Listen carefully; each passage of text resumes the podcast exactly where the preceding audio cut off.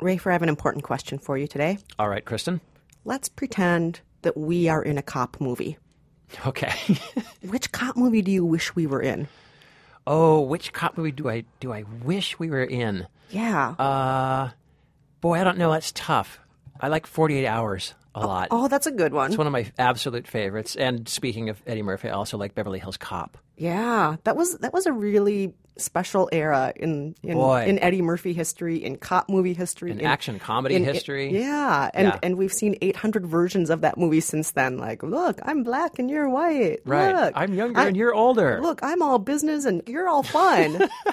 yeah, look at this. I'd probably be all business, huh? I'd be I would be all business and you'd be all fun. I know it. We could be Turner and Hooch though. Turner and Hooch. Aren't they remember- a buddy cop movie? I don't remember Turner and Hooch. I don't know if I ever saw Turner and Hooch. Tom Hanks, I think, is a cop, and I think Hooch is his partner, and Hooch is a dog. There's a dog. That's right. Yes, yes, yes. Right. Yes. Am I just making that up? No, I think that's right, but I, I didn't. I didn't see it. How about you? What cop movie would you be in? You know what? I wish there were more female cop movies. There just aren't that many female No. cop movies. And No. if And- there were more to choose from, I would probably, yeah. And not that many female buddy movies. No, Actually, very few. not that many, but that's changing this week. That's right. The Heat. Yeah. Uh, Melissa McCarthy, Sandra Bullock, buddy cop film. One's, Yeah. one's all business, one's all fun. Yeah, one's a little bit crazy, one's a little, yeah, and all that stuff. All that stuff. And we're going to talk about that movie today, as well as a couple of other movies that you may have heard of. But first, let's introduce ourselves. I'm Kristen Meinzer, producer for The Takeaway. And I'm Rafer Guzman, movie critic for Newsday, and this is Movie Date.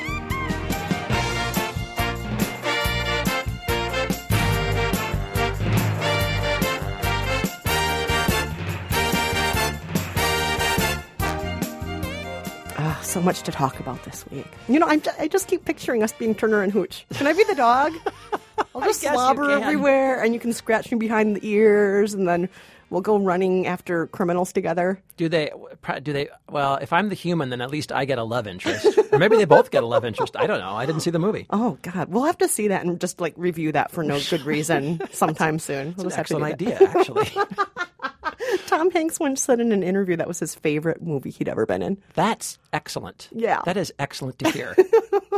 okay. I wonder what happened to him on the set of that to make him say that. Oh God, but oh, we, we should talk about this week's release. we should. Well, well we're going to start, I think, with White House Down. Um, you have seen this movie. I have not. I'm very disappointed not to have seen this because I love this kind of stuff. I just love these action movies, and you know, I love Channing Tatum, as you know. yeah, Uh, you really love him. but you're you're you tell us a little bit about the plot, and then I have a I have a couple of questions that I want to ask you. all right, well, let's play a clip first. I know you're into peace and all that. You gotta stick that thing out there and go to work. Damn right. Hold it with two hands, President. Here it goes.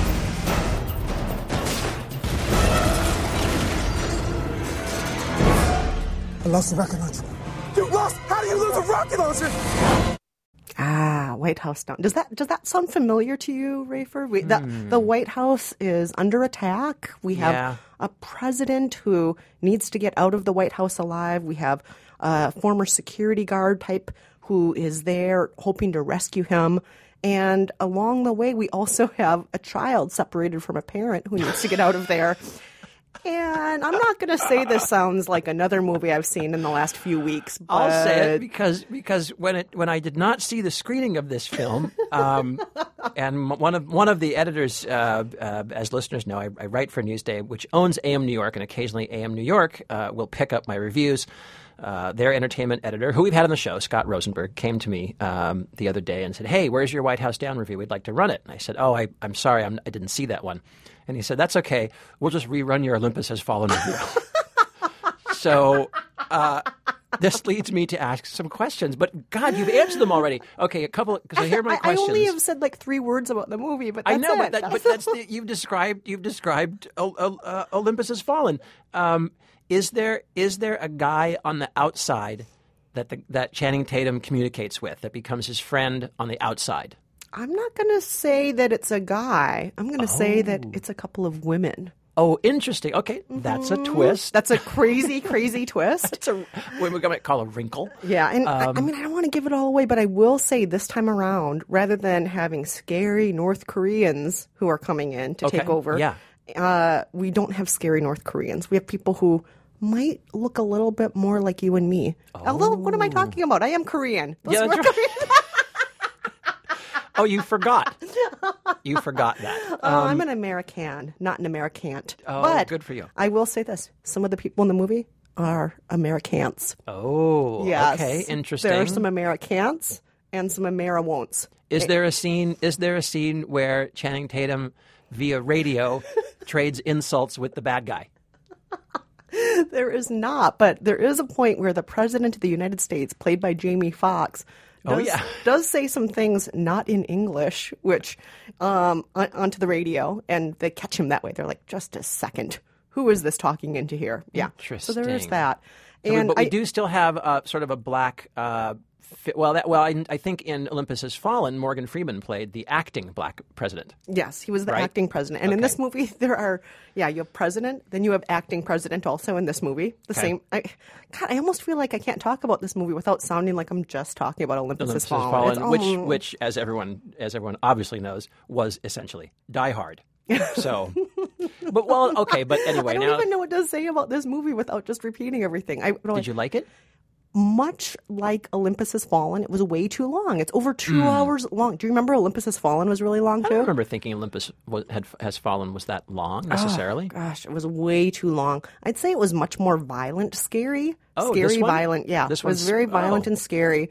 Um, and I, yeah, I just I wish it was a little tighter, a little shorter, a little less violent, and I just felt like it was going on and on too long. That Ah. being said, I have to say, watching this, I'm like. Oh, I get why Rafer likes Channing Tatum. oh yeah, oh Yeah, good, which you know I never say that, but I, I was know. like, I was like, oh, I get it. Channing Tatum is totally likable. Yes, He's yes. great in this. He's right. he's great in this. Uh, one other thing I'll say before we move on to the next movie: the news media in this movie, the way they're depicted, is hilarious. Oh, How the I news lo- I media does it. a crisis, the news media doing a crisis is. I- I would say that's one of the high points of the movie. Like, really? You're just gonna okay? So somebody inside the compound who's been trapped in the White House took a video, you know, made a video and leaked those faces out to the news media. Right. And of course, the news media has decided to name the person who leaked it out so that it's the it's the Geraldo Rivera thing. They're right here. I'm going to draw two X's in the sand. Here's where the troops are. The public has a right to know. That's great. That's awesome. yeah. But uh, overall, I'd, I'd say eh, I think some people are really going to enjoy this date. I didn't hate this date. Okay. But you know, I, I liked it more or less about the same as I did uh, Olympus Has Fallen. You know what? I might I might have liked it a little bit more because I like Oh. Channing Tatum. Yeah. uh, Well, Channing Tatum's I think has a little more charisma in a role like this than probably Charisma and Channing Tatum. Gerard Butler does. Come on, Channing Tatum equals charisma. I'm just saying. Oh, All right. Channing Tatum equals charisma. So does this for Formica countertop. It is so full of charisma. Ouch. All right, let, let's talk about another movie, a documentary that I have not gotten around to seeing yet, but I've been super curious about it. And the press team and I have been in lots of contact about this movie. I really wanted to see it. I have a copy on my desk. Tell me about it. It's called 20 Feet from Stardom. Someday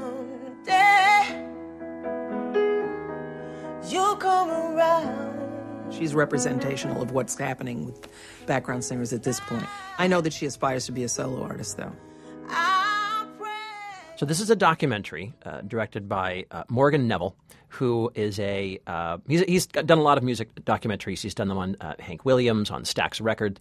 Uh, this is about backup singers, uh, the people who are you know back behind the star uh, in the About background, 20 of the feet studio. away, maybe? about twenty feet away. Uh, it's a, I like the title a lot because it basically refers to this uh, as Bruce Springsteen talks about in the film, um, this this sh- very short but kind of uncrossable distance between you in the back at that sort of row of microphones, you know, behind you know, up- you're you're upstage and the spotlight is downstage. It's not far away, but 20 feet away, but you, you kind of, most often, you can't get there. You can't cross over and become a star. And it, the, the movie is often about how difficult it is for these singers to get out into the spotlight. Uh, a lot of them have tried to have solo careers that didn't take off. Some of them, like, isn't Darlene Love one of them? Um, Darlene And Love is- is the, the- Phil Spector Darlene Love. Yeah, yeah, yeah. She's the exception to the rule, but uh, you know, but even she had you know this uh, horrible uh, downturn in her career. You know, she wound up uh, uh, cleaning houses in middle age, and then uh, sometime I think in the '80s staged this comeback, this really hard-won, tenacious comeback, where she kind of climbed her way back into the into the spotlight and became known as a a, a front woman in her own right. You know, she's always on the David Letterman show. Um, you know, she's had a few albums out. Um, she's done really well for herself, but most of them, um, you know, most of them look at backup singing. I think I think a lot of them tend to look at backup singing as a this really wonderful thing they can do. They have a talent, they have a gift, they love to do it, they get real joy out of it, they take real pride in their work.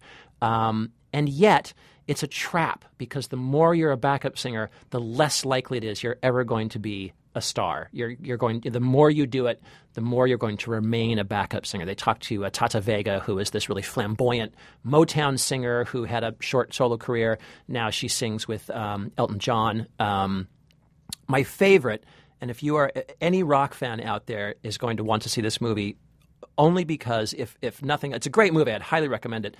But there's one scene that, that is worth the price of admission, and it is um, Merry Clayton, who sings uh, Merry M E R R Y. Merry Clayton is the woman who sang backup on "Gimme Shelter," the 1969 Rolling Stones song. wow. And, and I'm, I'm not going to try to imitate uh, her, but anyone knows that famous moment, that, that millisecond in the song where her voice splits in half uh, when she's singing the rape murder chorus. And it is a spine tingling moment just to listen to. And in this movie, they strip away the rest of the band. So you only have her isolated track, and all you can hear is her voice, and, it, and you see her listening to it, you see Mick Jagger listening to it, and I almost feel like this was probably the reason this movie got made. Just was just to have. I almost feel like the rest of it is just an excuse to give it a 90 minute runtime so we can show this one extraordinary sequence. It's great. Um, I like the movie a lot. I would I'm getting, really. I'm, I'm getting tingles. Oh, I can't. I Sounds can't, so I- good. I- you you can't listen to that track without without you know all the all the little goosebumps on your skin uh, uh, rising up. Um,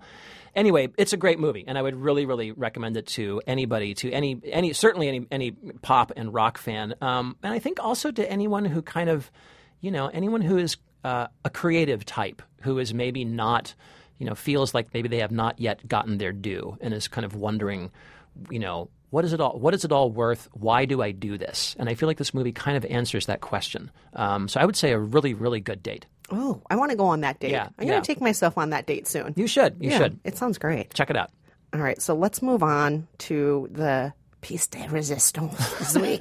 the movie that uh, the movie that everybody is talking about, The Heat. How long is this gonna take? I don't know. Maybe 12 hours, hopefully less. I have to, I have to find out what drives him. We could just go in there and beat him with a phone book. No, no, no. For so many reasons, no. Okay, you just need to be patient, all right? It is crucial, crucial that you remain patient. It's also crucial that you stop wearing What that are you doing? stupid barrette. What? Don't. What just is leave the it. problem with this? I mean, you have one on your head. Yeah, on top of my head like a normal person. What is the difference? Just move on.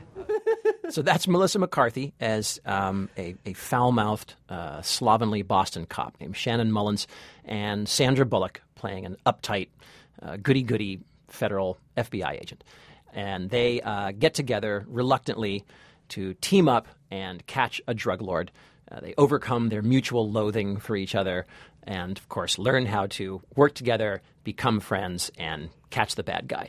That's pretty much it. Um, you have you have seen this uh, eight million times, Yes. just as we were talking about. Forty-eight hours. Um, Turner and Hooch. Turner and Hooch. Uh, Lethal Weapon to a maybe somewhat lesser extent. Midnight Run, perhaps. Every Um, Chris Tucker movie ever made. every Chris Tucker movie. Uh, I mean, you've seen it a million times. What's interesting about it is that you really, you pretty much have never seen it with two women. Isn't that so weird? Yes, Women have been around for a really long time. they have long time. Buddy movies have been around for a really long time. Cops have been around for a really long time. I know. it's so baffling to me. It is. It it's is. so weird that we're in 2013 and this is, I think, the first female buddy cop movie I can think of. It's the first one I can think of, and I mean, it's almost the first female buddy film. Uh, not even cop. I mean, you and I were talking before doing this podcast about other female buddy films, and we couldn't really come up with anything that quite fits that bill. I mean, you do have Sisterhood of the Traveling Pants, and you do have you know Love that movie. Beaches Thelma and Louise Thel- well, and- Thelma and Louise. Nine to five, but none of these are really They're- quite. no, they're not quite. They're either teamwork movies or they're they're friendship movies. And maybe I'm drawing too fine a line, but they don't quite seem to count as buddy movies. And but that is what this is. Um, and I don't think this movie would have ever been made if it weren't for a Bridesmaids, uh, which was directed by Paul Feig, who also directs this one, uh, and B Melissa McCarthy. Uh, I can't really think of anybody else, anyone else on the planet who really could have played this role the way Melissa McCarthy does. But you know, I don't. Yeah. I mean, who? I mean, you know, you. I mean, I, I don't know. I mean, a part of me, because I love Melissa McCarthy, wants to agree with you, and another part thinks there are plenty of women who could if we would just give them a chance to play these kinds of roles, and we never give women the chance to play these kinds of roles. Like Okay. there was the movie at one point with. Oh God! I think it was called "Bringing Down the House," where they had Queen Latifah Yeah. playing this kind of role. It wasn't a cop movie, and it's not another woman she's against. I think it's actually Steve Martin. That yeah, yeah, with. yeah. Uh huh. Yeah. But you do have lots of wacky females who can be smart, wacky, working class, and all of these things, but we just don't give them much of a chance. I mean, I could. But can they? But can they be? Can they be?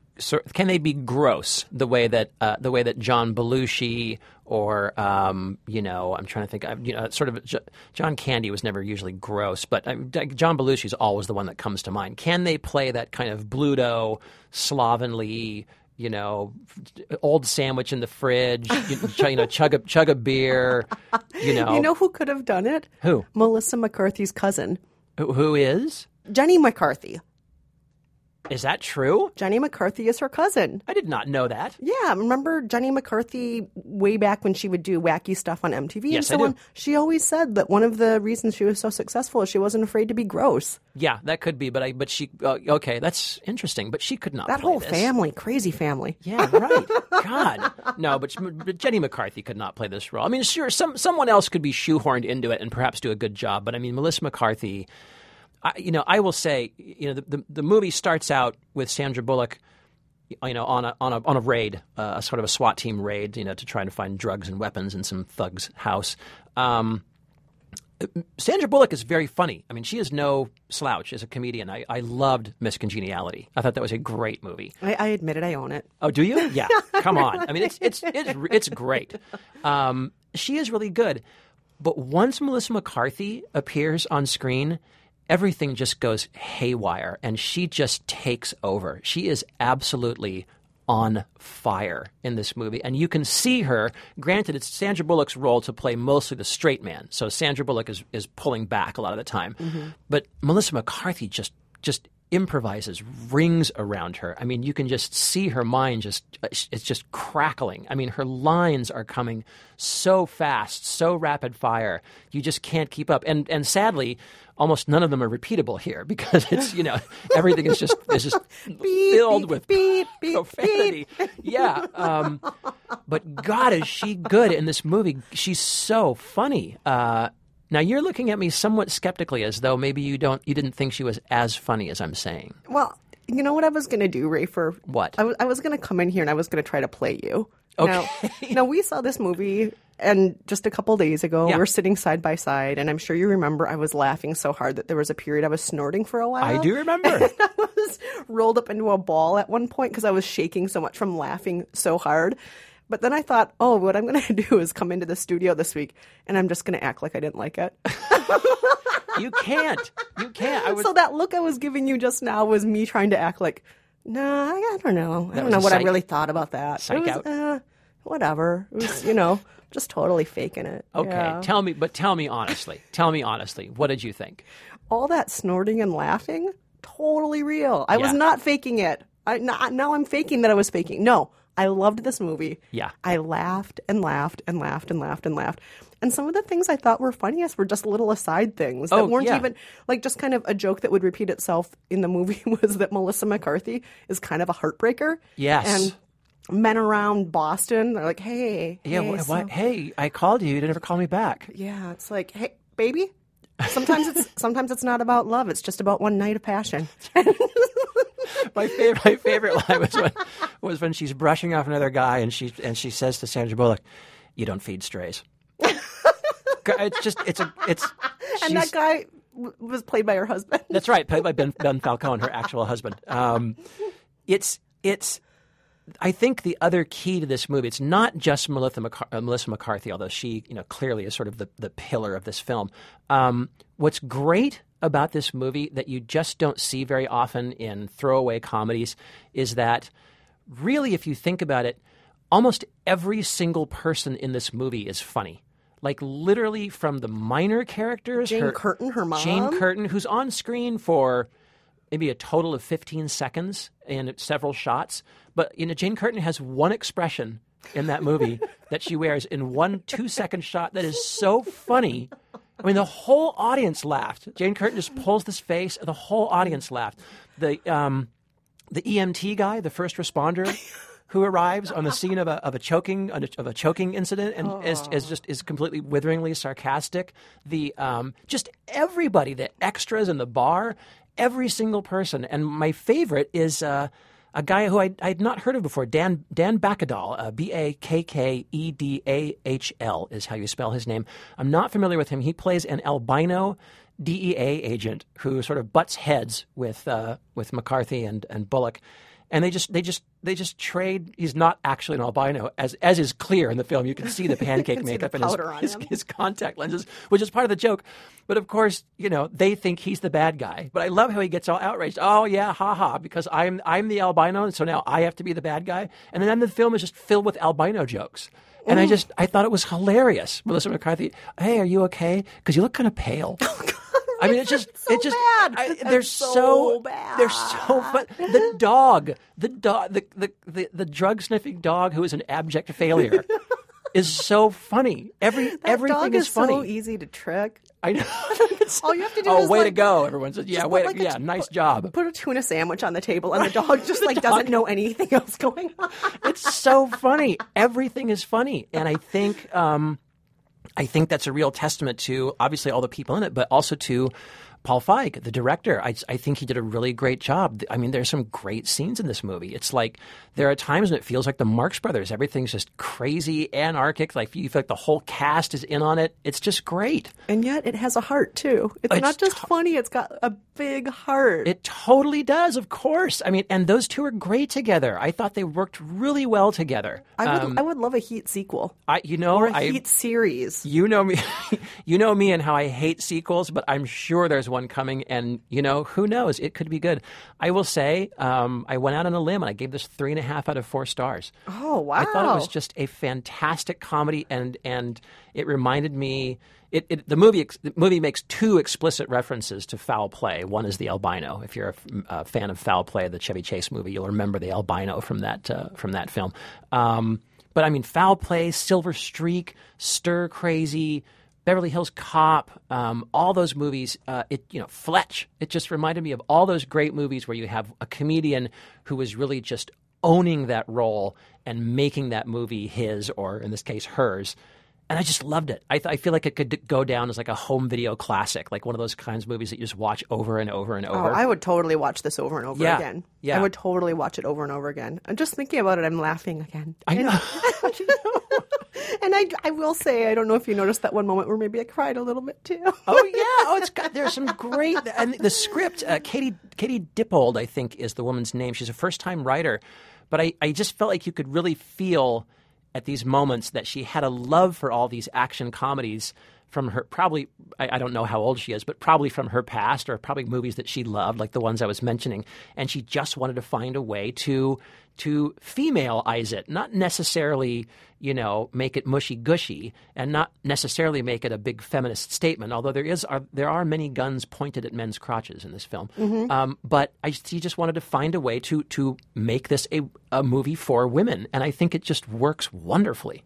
But you said make a movie for women. Do you feel like this is a movie for women? Well, I, I, I, just- I guess I, what I meant was for for two females, for two Oh, female yeah, yeah, actresses. yeah. But yeah, I totally feel like it's a it's a movie for women. I I really feel like it's one of those few movies. Even more so than Bridesmaids, because of course it's got the action element in it. It really feels like just a a total both gender crowd pleaser. It's uh, and I and I and I So you'd to, recommend it to your male friends as well. Oh, I totally would. So would I. And I So love the I. fact that it's rated R. I just I always want more rated R movies in, in, in theaters, and I love that it's rated R. I'm so sick of PG 13, and that's one of the things I love about this movie. So you and I agree. Great date. Great date, Outstanding Great date. I loved this date so much. Yeah. I loved this date. I yeah, I have nothing else to say. Perfect date, actually. I'm Great so date. glad. I'm so glad. Great, great date. Yeah. Well, before we go, let's do our trivia question from last week, and then uh, this week's question. Yes, okay. I'll do last week's trivia question, which was uh, very simple. We'd been discussing World War Z, uh, which we both liked, and it was based on a novel by an author named Max Brooks. We asked, who are his famous parents? Two very famous film industry parents. Uh, and here's the right answer. Hi, my name is Sabina Rogers. I'm calling from Washington, D.C. First, I just want to say I really enjoyed the podcast and enjoy hearing your thoughts on the different uh, movies. It helps me figure out which ones I want to watch and don't. But I also wanted to call and give an answer to the quiz from this last podcast. The parents of Max Brooks, the author of World War Z, are Anne Bancroft and Mel Brooks. Awesome job. I, I, you know, but I do have to say, is that Sabina Rogers? I I didn't think quite catch she, the name. it sounded like Sabina. I, I was also surprised to get this answer because uh, Sabina, I don't know how old you are, but you sound like you're about maybe 19. and so I was I was thinking it's funny. We did. I, I will mention quickly. We had another another uh, call in a guy named Phil from Watertown, New York, who. Um, suggested, I think he was suggesting that you and I were too young to remember Young Frankenstein, the Mel Brooks masterpiece. Uh, he was talking about, he also got the answer right, and he was talking about how his mother pulled him out of fourth grade to go see Young Frankenstein. I just want to say, I've always been a young Frankenstein fan. I, I remember it. I don't think I saw it in theaters. I think it was television, but I was very young, and uh, I've always loved that movie. Isn't that where you developed your crush on Teri Garr, who was young Frankenstein? Uh, that may be. Well, that was that was the sexy Teri Garr. Yeah. In the hay. Yes. We actually had a ton of right answers. So those are two of the people who had correct answers. We had lots of other people calling in. But we also had Peter writing in. Peter Rustin has written in a few times with Yes. the right answers. Peter, who lives in California. And he, he wrote in this week some of us still prefer to communicate via writing as opposed to the self aggrandizement inherent in leaving a voicemail. So, to answer the trivia question, Max Brooks is the spawn of Mel Brooks and Mrs. Robinson herself, Anne Bancroft. So, Peter, there you go. Glori- glorious moment. We're reading your email out loud, but we, we always love it when you call, though, too. Yeah, but Peter, we're not going to do it again. We're not going to do it again. You need to call in. You need to get over this and call in. I feel I feel like you are the uh, the the shy character in a teen movie. That, that and, and this is kind of your thing, like where you don't you can't you can't call the girl. You can't call in on that on that on that line to movie date, and and that's going to be the lesson that you have to learn by the end of the film to call in. So I'm encouraging you to call in. Yeah, you can be just like Molly Ringwald in 16 Candles. You can do it. You You, can can, be it. Molly Ringwald in That's 16 right. Candles. That's right. I feel it. You can do it. You can do it. Well, before we go, let's give this week's trivia question in honor of female cops. Now, this the big screen. Almost no female cops. Not we- that- yeah, not that many. Few of them, very few of them. But TV has always exploded with female cops. They're all over the place, all over TV. So we're asking a question this week in honor of those female cops on TV. Who is a famous actress who plays a female cop on TV? And this is the important part. She is the daughter of Jayne Mansfield. I like this question. Yeah, you didn't know the answer Nope, to this one. I did not. Yeah, she is the daughter of Jayne Mansfield. Tell us who this actress is and what role she plays on TV. She does play a female cop, and that's all we'll tell you. So if you know the answer, call us at 5717 Movies. Or you can log on to facebook.com slash movie date podcast. But Rafer would prefer you not.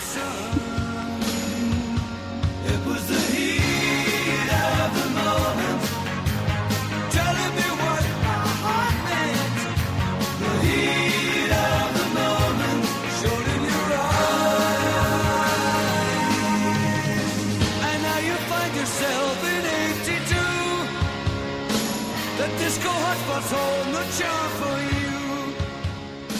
You can't concern yourself